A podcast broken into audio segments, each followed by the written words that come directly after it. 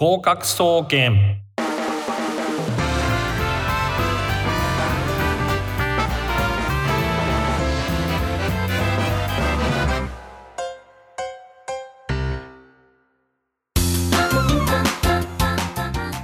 皆さんこんばんは。19時になりました。合格総合研究所略して合格総研の時間が始まりました。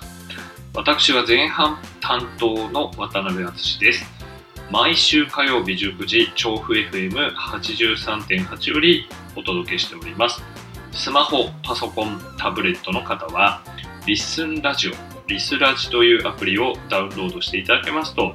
全国どこからでもこの番組聞けますのでダウンロードして合格総研をぜひブックマークしておいてくださいね。えー、この番組は大学受験をメインにさまざまな受験や資格試験など目標に向かって頑張っているあなたを応援する学習応援型バラエティ番組となっております。早いものでリモート収録になってから5ヶ月目ということになりました、えー、今回もここ香川県高松市にて、えー、一人寂しくリモート収録をしております、えー、私もですね移住を決めてから1年と 2, 2週間ですかね、えー、ぐらいが経とうとしております。いや今年は本当にですね、瀬戸内地方なんですけれども、瀬戸内海に面してるんですけど、寒いです。いや本当にですね、びっくりするぐらい寒い、えー、感じですけれども、皆さんはいかがでしょうか。コロナの危険性もありますし、また空気が非常に乾燥していて寒いので、まあ、湯冷めとか夜更かし、えこれも危険ですね。抵抗力が落ちるようなことって、ね、危険ですし、それから、あとは乾燥ですね。こまめな水分補給と、それから乾燥ですね。えそれからうがい、手洗い、えこういったものを、えお互いですね、気をつけていって、えなんとかこの冬とコロナを乗り切っていけたらいいかなというふうに思っております。え、そしてですね、2月14日、え、こちらがバレンタインデーということになってますね。えー、まあ、バレンタインはですね、学生時代は特になんですけど、まあ、ぶっちゃけですね、そんな苦い思い出しかないんですけれども、えー、ぜひですね、あの特に、まあ、小中高、えの場合はですね、えのリスナーの方に言っておきたいことは、まあ、人目につかないところでですね、えー、人目につかないところで、えー、まあ、こっそり渡していただくというのがいいんじゃないかなというふうに思います。えー、逆に言うとですね、もらうとまあめちゃくちゃ嬉しいですね。えまあ、どんなやつでも非常に、えー、嬉しいということですね。えー、まあ、またうちの場合はですね、小学生の時とかですね、まあ、もらえないわけですよ。そんなにクラスで注目されるわけでもないので、私がですね、えー、小学生の頃は、もらえない年の方が全然多いわけです。義理チョコもですね、そうするとですね、まあ、チョコが好きだった母親がすごいがっかりすると。いうのが、えー、二重に、えー、傷ついた思い出がありますので、この番組を聞いていらっしゃるお母様方ですね、自分の息子さんが、えー、獲得数ゼロだったとしてもですね、えー、まあ、そんなに、あのー、気にしないでください。それからですね、あと中学校3年生の時にですね、えまあ、僕は途中で、えまあ、ブラスバンド部だったんですけど、途中で辞めてしまったんですが、そのブラスバンド部の同級生の子が手作りのチョコをいただいた、え経験があってですね、まあ、こうやって鮮やかに覚えて今ラジオで話しているのもですね私がいかにこういうチョコレートなどもらった経験が乏しいかということに、えー、を裏付けているようで恥ずかしいですが手作りのチョコをいただいたんですよもう超嬉しくてですね、えー、こっそりですね、えー、まああのダイニングの、えテーブルの上に置いてえ冷蔵庫だったかな、えー、その後冷蔵庫にしまって、えー、少しずつ食べようと思っていたんですけれども、えー、家族が全部食べちゃうという悲劇が、えありましたね。本当に。えこれもすごい切なかったですね。えまあ、そういう、え話でですね、まあえ男子サイドの話ばっかりしてきましたけども、まあ、女子高生、え、女子中学生かな？女子中学生、小学生、女子の学生の皆さんは、ま、大学生もそうですけれども、まあ、ぜひ、頑張ってみてください。まあ、きっと気持ちは届くのではないかと、え、こういうふうに、え思います。達人に聞け。達人に聞けのコーナーです。先週はですねドリームクラッシャー、えー、といった、えー、お話をしました。意外と身近なところで、えー、味方だと思ってる人の中にもまあ皆さんの何かちょっと常識外れなことをですねしようと思った時にそれに待ったをかけたり、まあ、ネガティブなことを言ってやる気を削いでいくそんな人たちがいるというお話をしました。で、まあ、それに対して対抗策としては、まあ、以前の放送でもお話ししましたような直感ですね。で直感を身につけるためにはどうしたらいいか。インプット、これがとても大切だというふうに言いました。で、えインプットといってもですね、まあ、直接全部自分が体験するっていうことは、まあ、あの時間とえ空間には有限で時間も有限でですね移動できる空間というのも限られております。えー、特にですね、コロナ禍の場合はそうなので、まあ、なんていうんですかね、その、まあ、書物とか人の話とか、そういう間接的なインプットでも構わないので、様々なそういう、えー、まあ、あの、基準を自分の狭い視野を広げるような行為を、えー、してですね、で、その上で、えー、まあ、なんていうんですかね、あの、決断をしていくということです。で、それが直感を磨くと。えいうことになりました。で、まあ、後半ではですね、え、実際に、ま、私が、ま、セミリタイヤを、え、する際にどんな決定をしたのかっていうことをお話ししました。で、まあ、銀行を辞めたとこから、えー、お話ししたと思うんですけれども、まあ、その銀行を辞めるきっかけになったのは実はですね、大学時代の、えサークルですね、ダイビング同好会で行った、まあ、フィリピンのある島、ボホールというダイビングスポットの島が、えー、あるんですけど、ボホール島で行ったところですね。まあ非常にですね、貧しくて、豚さんは飼ってるんですけど、それは、えー、ペットで、まあ、トカゲを食べたりとかですね、まあ、そういうことをしていらっしゃる、え人たちなんですけど、まあ、非常に明るいわけですね。えー、笑顔も素敵で。で、まあ、実際ですね、自分が、えー、勤めてみた時は、お金は持ってるんですけども、もう満員列車とかで疲弊しているサラリーマンの先輩たちを見て、まあ、なんかおかしいんじゃないか、というふうに気づいて、まあ、ちょっと、えー、進路を変えようと。いうことで、まあ、そのせっかく就職できた就就職氷河期でであるにもかかわらず、まあ、一人家を飛び出してですね、えー、まあ、そこで、えー、まあ、この予備高校士業界に入ったわけですけれども、まあ、そこでもまあ努力など運もあったと思いますけどトントン拍子に、えー、うまくいったんですが一生懸命働いていてあれこれは銀行が、え予備校に置き換わっただけだぞというそういうことに気がついたわけですね。でそれで、えま、セミリタイヤっていったものを計画したと。えー、いうことになり、まあ、オープニングで何回かお話しさせていただいてますように、まあ、セミリタイヤだったんですけどコロナというものが、えー、重なってしまいましてですね、えー、当初予定されていたお仕事などが全てキャンセル、えー、いう形になって、えー、しまい想定以下の、まあ、収入ということになってしまったんですけど、まあ、なんとか1年はクリアできたと。で、えー、セミリタイア2年目ということに突入しているわけです。で、えー、前回の放送でもお話ししましたように、まあ、直感力とあとは型ですよね。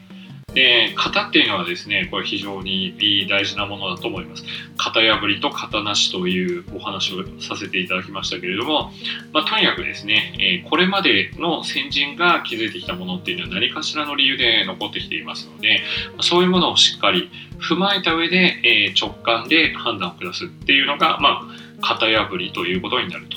いうふうに思います。で、えー、まずはですね、まあなんかどうありたいのかっていうことを、まあ、妄想でも、えー、何でもいいんです。ねえー、こういったことで思い描くってことが大事なのではないかということをお話しさせていただきます。つまりですね、まあ、こんなことっていうのはできないよねとか、えー、こんなことはありえないとか、えー、こういうことしたら失敗するよっていう、そのドリームクラッシャーの皆さん、ドリームクラッシャーズの人たちのそういうネガティブな意見を置いといて、こうできたらいいなっていう妄想を抱くってことが、まあ、いい結果を生むということです。夢は必ず叶うとか、まあ、そういうですね、気恥ずかしいことっていうのは、まあ、大人になっていくにつれて、ああ、そんなの嘘だなっていうことはわかるわけです。まあでもですね、まあ塾とか予備校なんかだと、まあそういうことを言って、上手にですね、えー、受講生の方を、えー、やからやる気を引き出す、いわゆる兄貴系の講師っていうのは多数いるわけなんですけれども、まあ、実際ですね、夢は必ず叶うってことになったら、まあ、こんなに社会は本当平和で、えー、こんな、えー、悲惨なことが起きたりとかしない社会が完成しているはずですが、まあ、それは正直難しいわけなんですけれども何もですね、えー、妄想しない現状維持、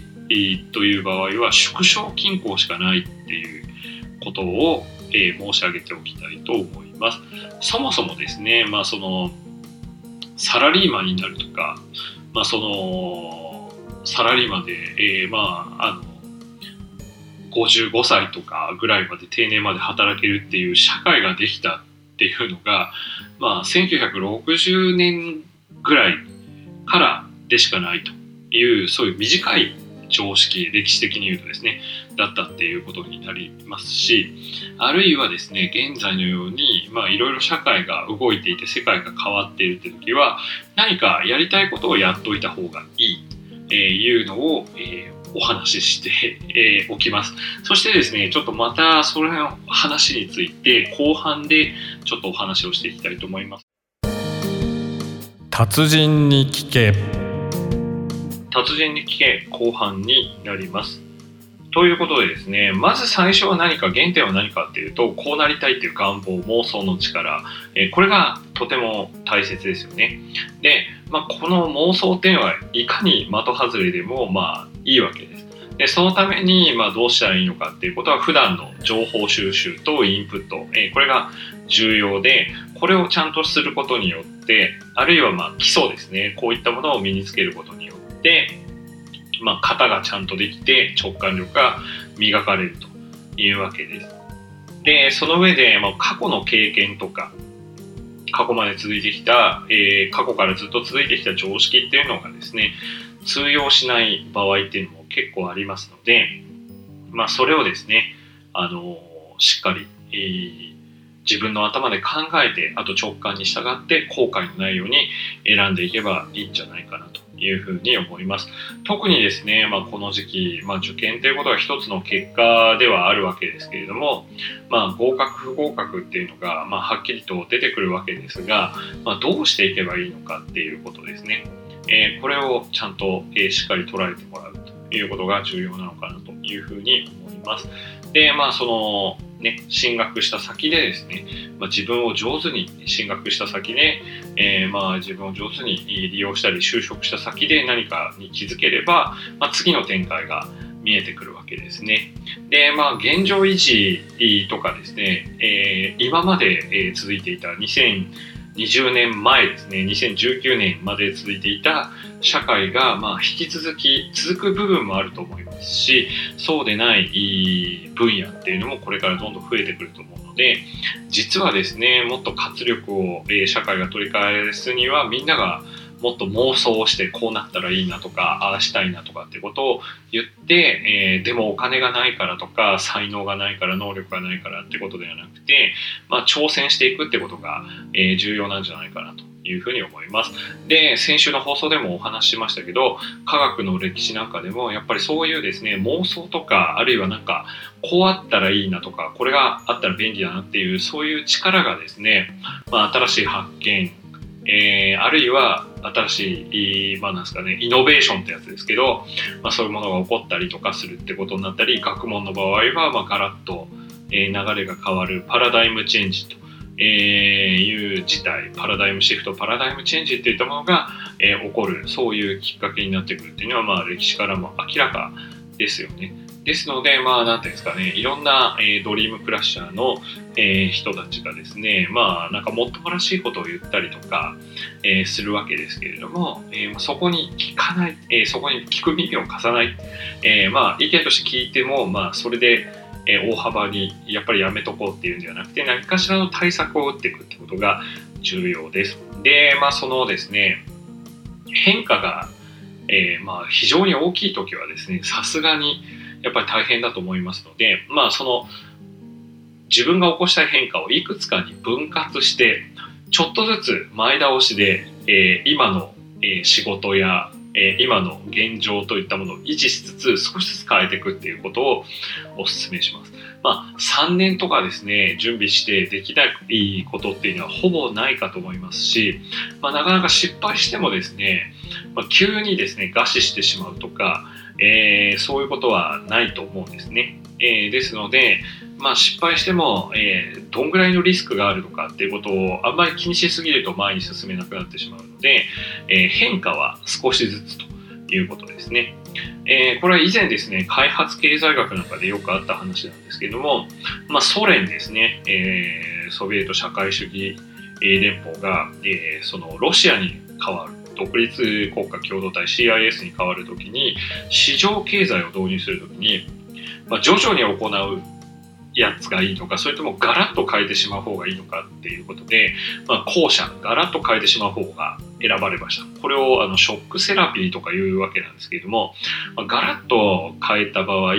もうめちゃくちゃ社会が混乱して、え、ことがあったわけなんですね。で、まあその、社会秩序とかそういったものが急に崩れてしまったりとか犯罪者集団とかあるいは、えー、旧権力っていうのに結びつく人たちが強くなったりとかですね、まあ、いろんな、えー、社会の混乱が、えー、起こったと言われています。ですのでですね、まあ、変化を起こす時はですね、えまあ、いきなりガラッと変えてしまうってことではなくて、まあ、最初は目立たないような、えできるところから準備をすると。えー、でちょっとずつ、えー、現状を維持して、まあ、その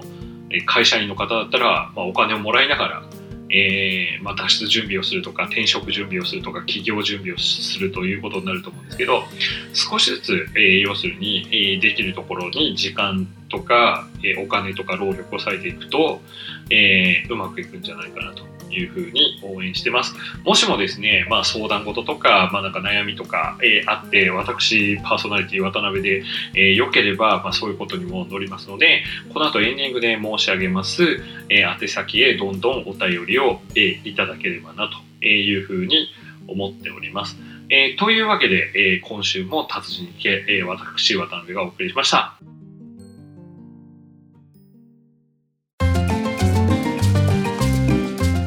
そろそろお別れの時間がやってまいりました。あっという間の30分でしたね。この番組ではお便りを募集しております。えー、取り上げてほしいことや番組の感想や相談、悩み事、何でも結構です。えー、どしどし送ってください。宛先を申し上げます。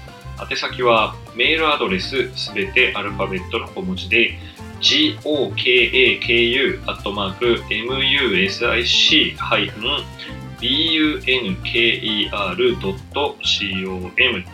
え合格アットマークミュージックハイフンバンカー .com となっております。